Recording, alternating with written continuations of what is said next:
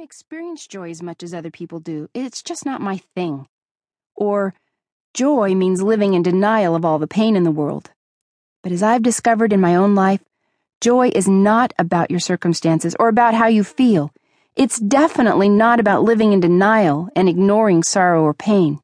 Joy is something much deeper, richer, more stable, and definitely more accessible than you might have thought.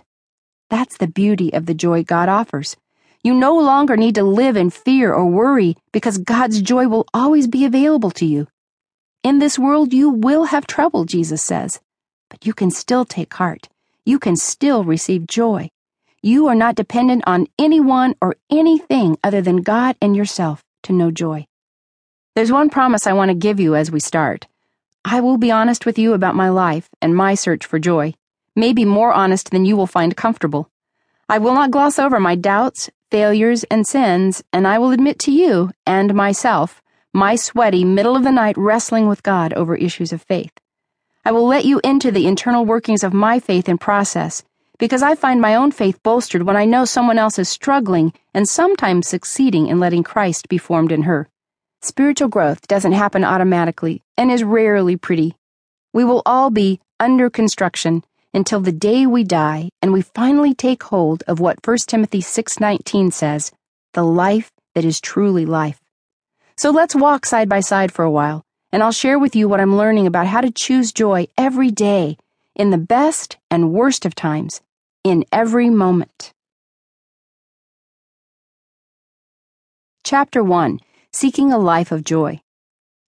He will yet fill your mouth with laughter and your lips with shouts of joy. Job 8:21. Pain is inevitable, but misery is optional. We cannot avoid pain, but we can avoid joy. Tim Hansel. Because I grew up in a pastor's home, went to a Christian college, married a pastor, became a Bible teacher, and co wrote a book on systematic theology for the average Christian, you might naturally assume that I have my spiritual act totally together and have this joy thing mastered. I wish I could say that was an accurate assumption, but truthfully, I wrote this book because I don't always have it all together. You and I share similar struggles and questions, and I need joy just as much as you do. Joy does not come easily to me. I'm definitely more of a glass half empty kind of gal.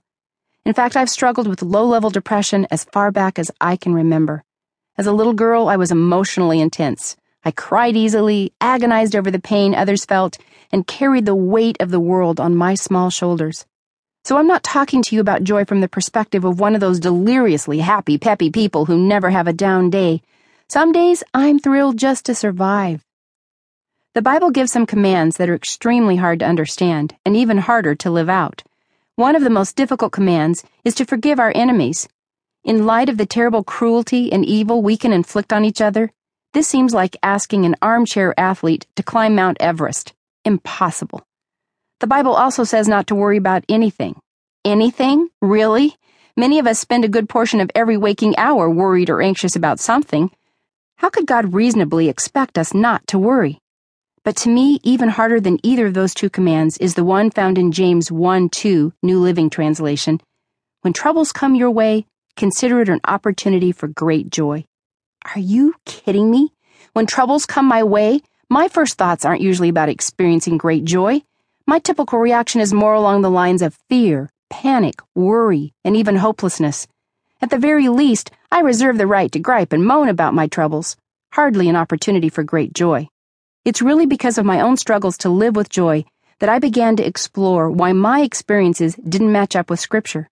I studied the life of Jesus Christ and observe the way biblical characters such as King David, Mary, the mother of Jesus, the Apostle Paul, and James, the half brother of Jesus, reacted to trouble and sorrow and hard times.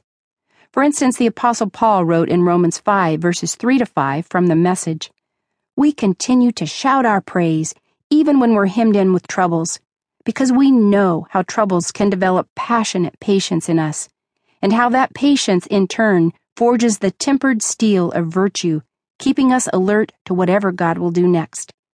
In alert expectancy such as this, we're never left feeling shortchanged. Quite the contrary. We can't round up enough containers to hold everything God generously pours into our lives through the Holy Spirit. I saw a Grand Canyon sized gap.